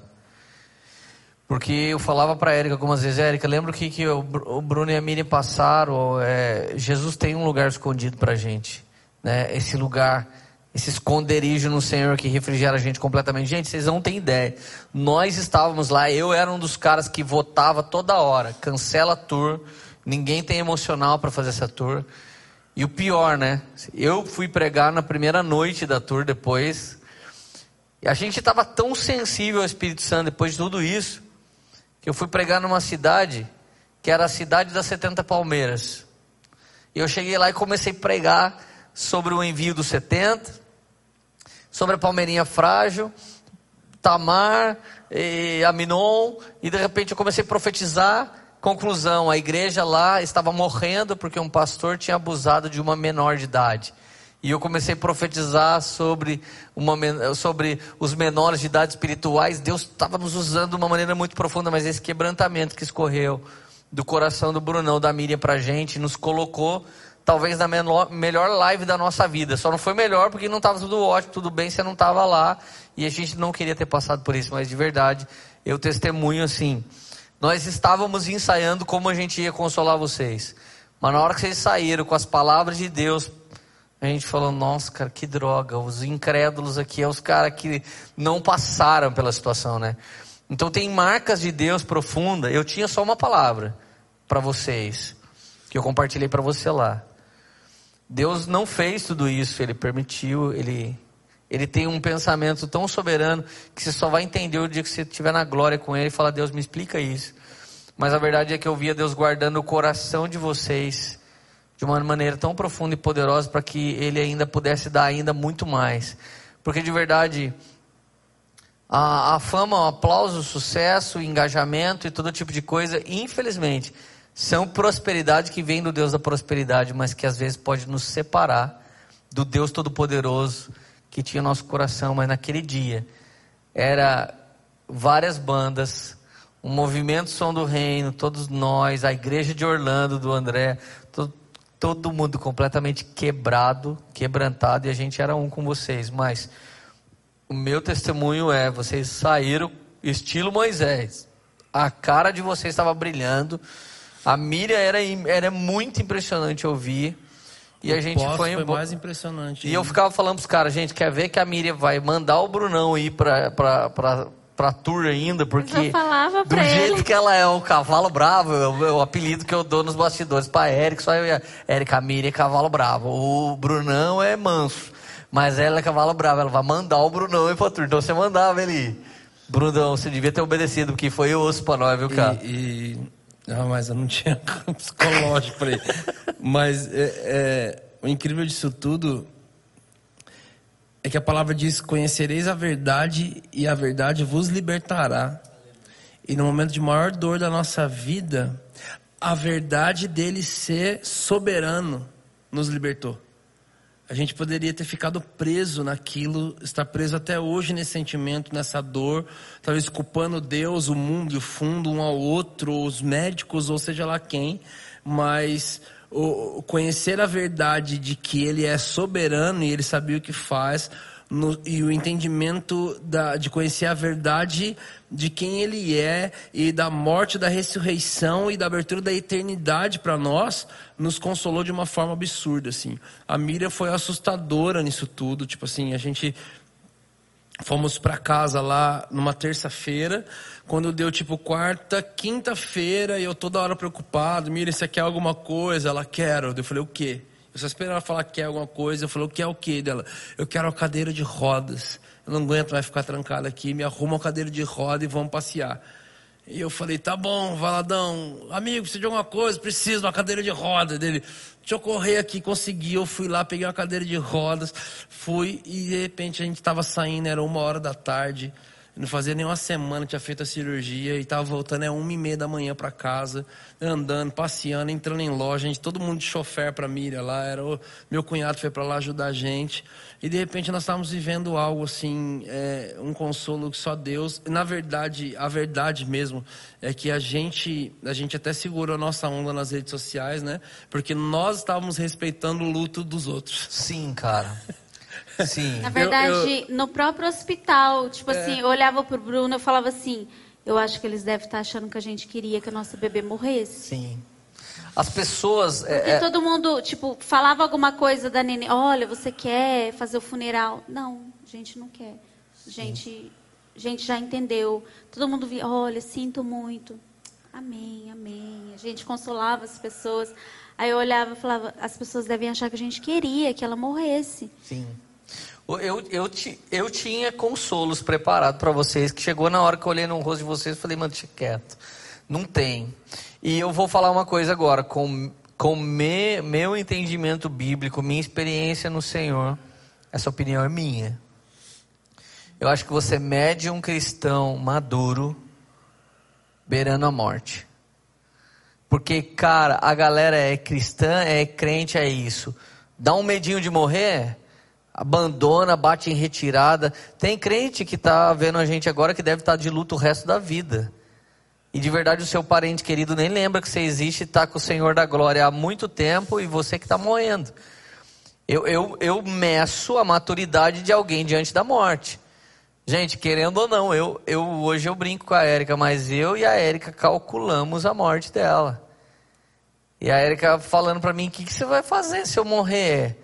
Você tem que fazer alguma coisa, como é que você vai cuidar dessas crianças? Eu pensando, eu pensando em arrumar três funcionários, uma secretária, uma babá e uma empregada doméstica. E, e- e de verdade, agora, por que esse cálculo? Porque o objetivo do cristão é a salvação. E Zoe significa vida eterna, significa vida da eternidade. Ela, ela trouxe a mensagem. A mensagem dela está sendo pregada hoje. Tem galardão caindo hoje sobre a vida dela, galardão desse, desse testemunho, galardão dessa live, galardão de proteger, cobrir, guardar a vida do Brunão e da Minha. Meus pais tiveram uma história muito semelhante, mas a diferença é que a nossa Zoe durou 10 anos. Depois ela morreu. Quem sabe eles aparecem aqui também para dar o testemunho, mas de verdade, é o cristão que não sabe o que é eternidade, não crê nela, ele ainda não é cristão. Isso é uma coisa elementar do cristianismo. E, e a gente viu isso vivo em vocês. Isso também foi vivo em mim e sobre mim, sobre a Érica. Uma das primeiras coisas que a gente falava era: se Jesus te levar, você tem que entender que para você vai estar tudo beleza. Era numa frieza que você calculava isso, mas ao mesmo tempo é uma frieza só da sua carne, porque o seu espírito está queimando com Cristo. E de verdade, todo maduro na fé, eu creio que vai ter que se esconder em algum momento. Davi ficou prostrado jejuando para Deus salvar o filho dele. Assim que Deus levou, e falou: agora vamos, vamos, vamos nos divertir. Não tem o que fazer. somos de Deus, caminhamos do Senhor, aprove a Ele levar a Zoe. Vamos viver a vida com os viventes agora. É tão louco como. É, é até estranho que eu vou falar. Eu gosto bastante de, de séries, de filmes e documentários. Eu lembro que eu estava assistindo uma série um tempo antes uma série que a galera talvez vai ver, chamada Vikings. E, eu lembro que eu falei assim, nossa, meu, eu tô vendo essa série e olha que interessante. Isso retrata muito a cultura deles mesmo. E eles acreditam num deus chamado Odin, eles acreditam num céu, num paraíso chamado Valhalla. E eu falei assim, e a, eles vão para a guerra e quando um deles morre, eles não lamentam a morte, eles celebram a morte, né? Eu falei assim, mira que louco. Olha a cultura deles, eles, eles celebravam a morte porque, aquele, porque aquela pessoa agora estava entrando na eternidade deles, ia estar tá mais perto do Deus deles. E eu lembro que meses antes, assim, eu falava para ela assim: olha que louco, eles vivem uma grande mentira como se fosse uma grande verdade. E a gente que vive a grande verdade, a gente lida com ela como se fosse uma grande mentira.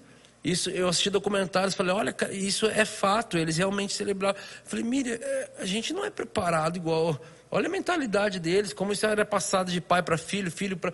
Era passado de geração em geração, essa celebração pela eternidade, sabe? Assim, esse negócio de dói, eles choravam, eles tristeciam, mas de repente eles batiam uma poeira e falavam, não, então, tipo, não é ministração pelo Vikings, nada, mas eu falei, poxa, é verdade.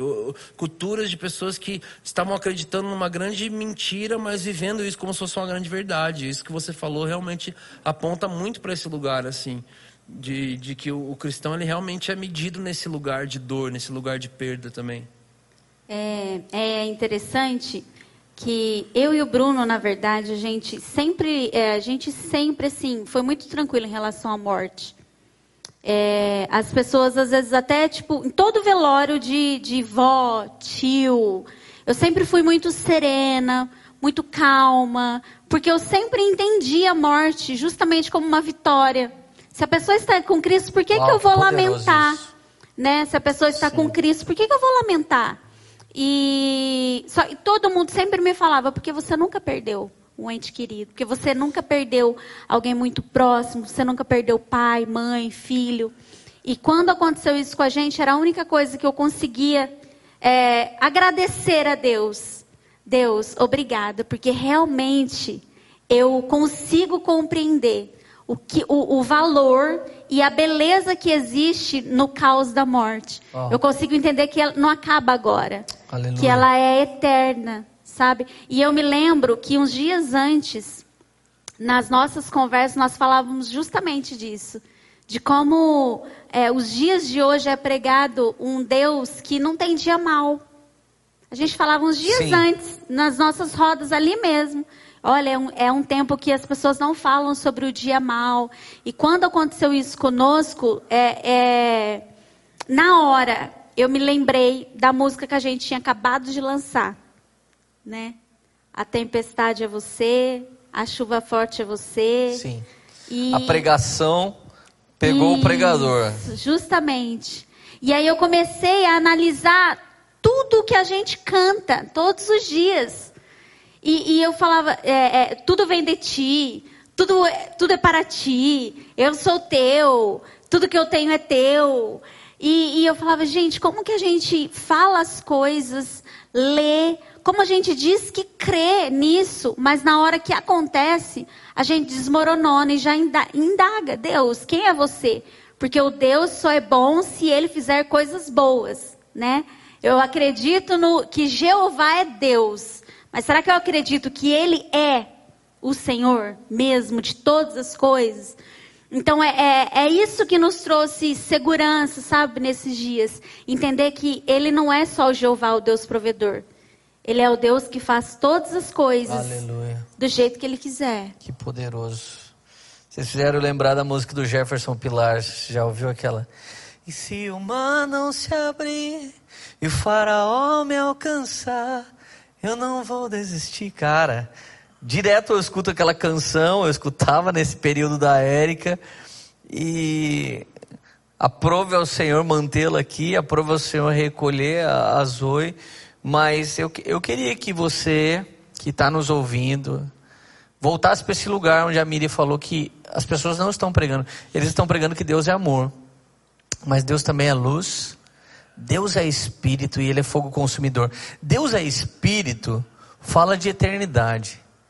Então não é sempre que Deus vai realizar os desejos do seu coração. Se tem uma oração errada que você pode fazer para alguém, Deus realiza o desejo do seu coração. Na verdade, a gente tinha que orar assim: Deus, troque o coração dessas pessoas por um coração inclinado de obedecer.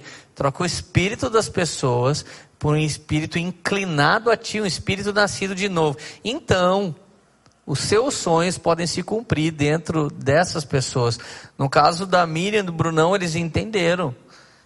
E, e, e quem pedala para chegar até a eternidade, estar com a Zoe eternamente agora, são eles, porque nós que ainda estamos vivos, nós sabemos da salvação em Cristo Jesus, mas de verdade a batalha é tão longa e tão grande que alguns retrocedem, alguns voltam atrás, mas nós não somos desses, nós somos aqueles que vão e perseveram e vão até o fim, crendo que a palavra de soberania, essa palavra vem de Deus, essa palavra vem do Senhor. E eu vi, eu testemunho como amigo deles, 2 Coríntios 7,10 se cumprindo na vida deles. A tristeza, segundo o mundo, gera morte, o caos aqui dentro. Mas a tristeza, segundo Deus, gera transformação da qual ninguém se arrepende. Eles estão ainda mais parecidos com Jesus, eles estão ainda mais humanos, abriram aqui muita coisa. E a última coisa que eu quero perguntar antes de vocês orarem, porque isso eu acredito que isso traz um tipo de consolo também. Como nós estamos numa mesa, não estamos numa live, se fosse só uma live eu não perguntaria, mas nós estamos numa mesa. É, vocês falaram de alguma diferença nela, né? De um bebê normal para ela. E não deu para mensurar o tamanho disso, se era real, isso não ficou muito claro. Mas é, ela tinha algumas diferenças de um bebê como ela deveria nascer, da idade dela, não tinha, era normal, era perceptível, não era. Isso acarretaria problemas para a vida futura dela. Como que é essa parte para gente? Sim, a Miriam não conseguiu ver tanto por causa da posição que ela estava deitada. E como ela ficou no meu colo, eu consegui ver bem. É, o crâniozinho dela era bem maior, não era só um tanto maior, era bem maior do que deveria ser pelo tamanho dela. E eles colocaram numa posição assim, e a hora que eu puxei uma parte, eu vi que tinha uma deformidadezinha na região do rosto. É... Que na verdade, depois no outro dia, quando o médico, e olha só como Deus é, é foi um médico brasileiro que Uau. cuidou do nosso caso. É, ele comanda o hospital inteiro. Ele comandou o hospital. E aí, a, a única pergunta que a gente queria fazer para ele, para tipo assim, 100% de paz, era: doutor, ela morreu porque a gente viajou para cá? Então, na hora que ele chegou no outro dia de manhã no quarto, nós perguntamos para ele, é, ela teve, ela, nós perguntamos, doutor, o que aconteceu? E aí ele disse, olha, a sua bebê ela teve hidrópsia fetal. A hidrópsia é alguma coisa que acontece e começa a entrar água dentro da, da, do fé da criança já, né? Que no caso dela, ela já era muito perfeita. É, e aí nós perguntamos, mas doutor, isso aconteceu porque nós, vi, nós, nós viemos, porque ela viajou, porque ela pegou o avião, porque é, ela se esforçou, alguma coisa aconteceu? Ele disse, não, isso já aconteceu há muito tempo. E aí nós nos lembramos que lá na minha última ultrassom, o peso que ela já estava Sim, já, já falava disso, apontava. Já, já apontava para isso, sabe? Então ela nasceu, para ter ideia, né? Quem, quem é mãe, né? Quem conhece isso, ela 32 semanas ela nasceu com 3 quilos já. O Joshua nasceu com 3,450. Meu Deus. Então ela Quantas tinha. semanas ele nasceu? Com 40 semanas. Uau. Então ela já estava com muito líquido dentro, a cabeça dela era muito grande porque afetou o cérebro. E aí nós perguntamos, isso se, é, teria chance dela sobreviver? Ele disse, se tivesse sido diagnosticado quando começou, teria chance, mas com certeza ou você teria uma filha com sequelas, ou você iria esperar todos os dias até a morte dela. Meu Deus, então é um livramento de Deus ainda muito maior do que a gente podia imaginar, né? E você sabe uma coisa, eu, eu sabia disso, estou perguntando aqui agora para a galera ficar sabendo. Vocês me contaram isso. Sabe uma coisa que veio no meu coração assim? Pode ser um, parafrasear meu, um confabular, mas muitas vezes, quando é diagnosticado uma coisa antes, o pedido da medicina hoje, da ciência, da ordem da OMS é o quê? Aborta. Era o que eu falava pro Bruno. Bruno, foi Deus que cegou o médico Cês- no cês dia nunca ouviram daquela aborta, mas o Senhor no dia levou. daquela ultrassom, Deus cegou aquele médico, porque todos Aleluia. os dias a única coisa que ele ia falar pra gente, nós vamos tirar sua filha porque ela vai morrer. Nós vamos tirar sua filha porque ela vai morrer. Aleluia, como o Senhor é poderoso, né? Como Ele é bom. Meu Deus, que coisa poderosa ouvir vocês. Obrigado por vocês contarem isso Eu pra posso gente. dar só uma última claro, palavrinha? vontade. que na verdade é, foi assim. Eu me lembrei, né? Foi o que eu falei, a gente lê tanto e às vezes a gente esquece de viver. Eu me lembrei de Filipenses 4, é, no verso 4, que fala assim: Alegrai-vos sempre no Senhor. Outra vez digo: alegrai-vos. Seja a vossa moderação conhecida de todos os homens. Perto está o Senhor. Não andem ansiosos de coisa alguma. Em tudo, porém, sejam conhecidas diante de Deus as vossas petições, pela oração e pela súplica, com ações de graças. E a paz de Deus, que excede todo o entendimento, guardará o vosso coração e a vossa mente em Cristo Jesus. Yes, fala assim: "Al- se alegrem sempre no Senhor. Só que ele fala assim: é, alegrai-vos. Outra vez eu digo, alegrai-vos. Por quê? Nos alegrar sempre é fácil no dia bom. Mas ele fala: olha, outra vez eu digo, alegrai-vos. Porque pode ter o dia ruim, e aí a gente, a primeira coisa é a gente querer ficar chorando. Mas a, a gente só consegue ter a paz que excede todo o entendimento. Se a gente buscar em Cristo. Aleluia. Eu, eu falo para as pessoas, até comentei com vocês, dia 4 de março era o dia do nascimento, marcado para o nascimento da Zoe. E quando deu dia 4 de março, eu me lembrei de manhã, eu estava com o Joshua, e eu falei, nossa, hoje era para a Zoe ter nascido. E daí, na hora, assim, eu pensei, nossa, eu vou ficar de luto hoje. Vou ficar em casa, vou tentar chorar. Eu nem falei nada pro Vou Bruno. tentar chorar, é bom, né? Nem falei nada pro Bruno que desse dia e eu falei hoje eu vou ficar em casa de luto. E na hora veio esse versículo: Ei, não ande ansioso com coisa alguma. Aleluia. Sabe? Se, se a gente colocar diante de Deus, nós conseguiríamos ter uma paz que excede todo o entendimento. Então, na hora eu já falei, eu não aceito ficar de luto. Eu vou pensar no meu futuro, eu vou pensar no que Deus quer, no que Deus pode fazer, em tudo que Ele já fez, porque só assim nós conseguimos viver um presente. O grande problema é que as pessoas que passam por um dia mal, elas se apegam ao passado. E quando a gente se apega ao passado, a gente remoe aquilo todos os dias da nossa vida e a gente não consegue sair do lugar porque a gente parou naquele feito.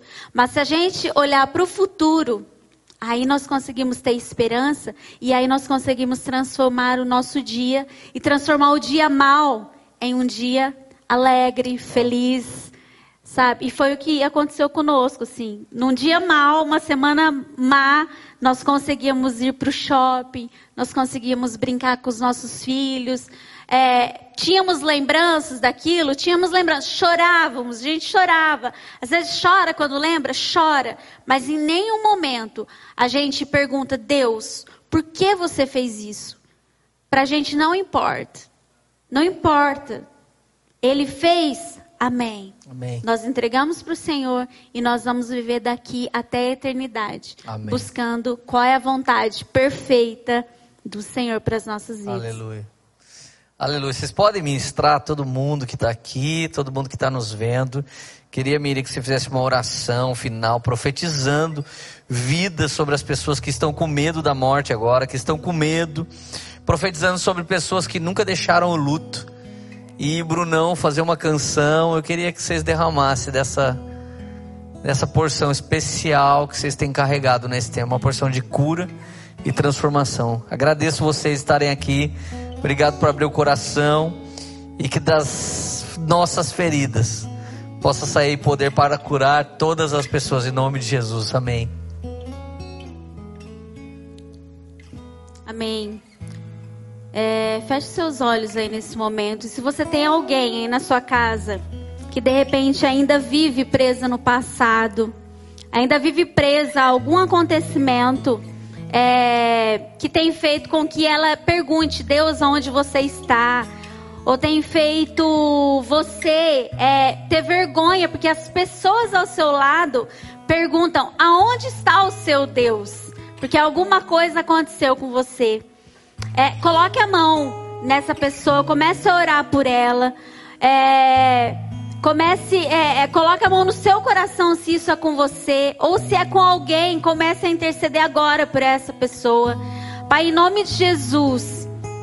Senhor, nesse tempo em que nós estamos vivendo num, num período de caos em todo o mundo, Pai.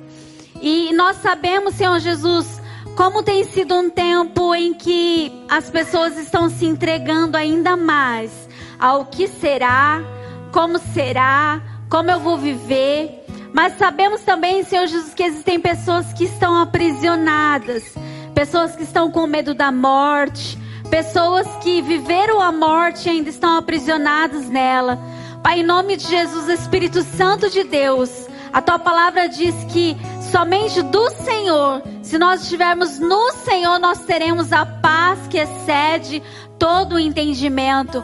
Pai, em nome de Jesus, eu profetizo, Senhor, que num tempo de guerra, num tempo em Senhor Jesus em que nós estamos vivendo, que não sabemos para onde ir, o que nós faremos, Pai. Eu profetizo que nós encontraremos este lugar de descanso em Ti.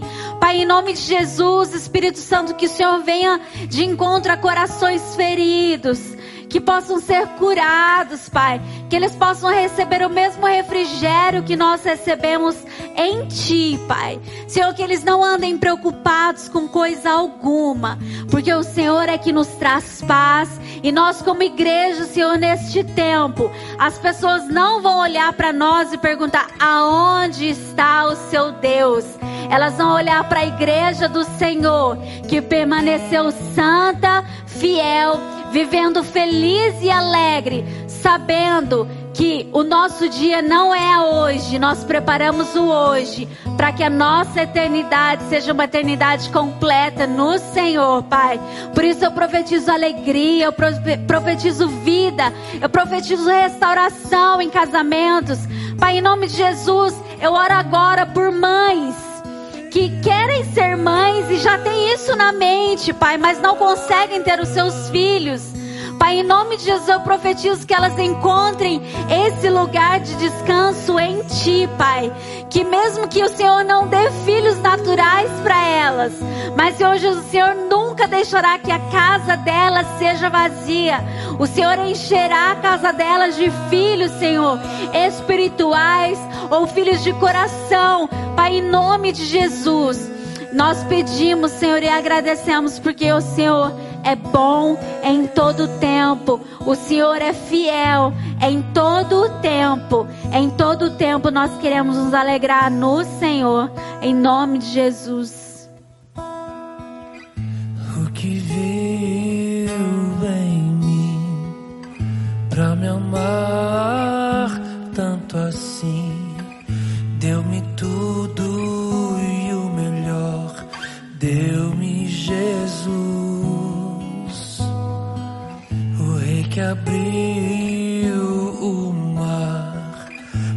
calado em meu lugar. Se nem os céus podem te conter, como habitas em mim. Tu és soberano sobre a terra, sobre os céus, tu és Senhor absoluto.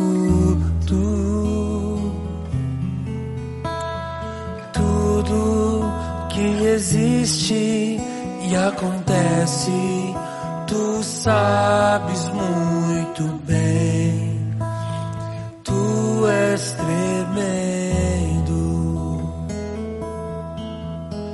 E apesar desta glória que tens, tu te importas comigo também. E esse amor tão grande eleva-me, amarra-me a ti tu és tremendo.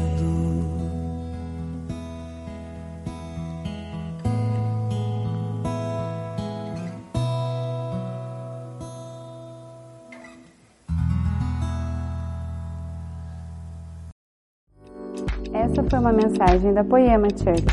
Para você ficar por dentro de tudo que está rolando, siga nossos perfis nas redes sociais.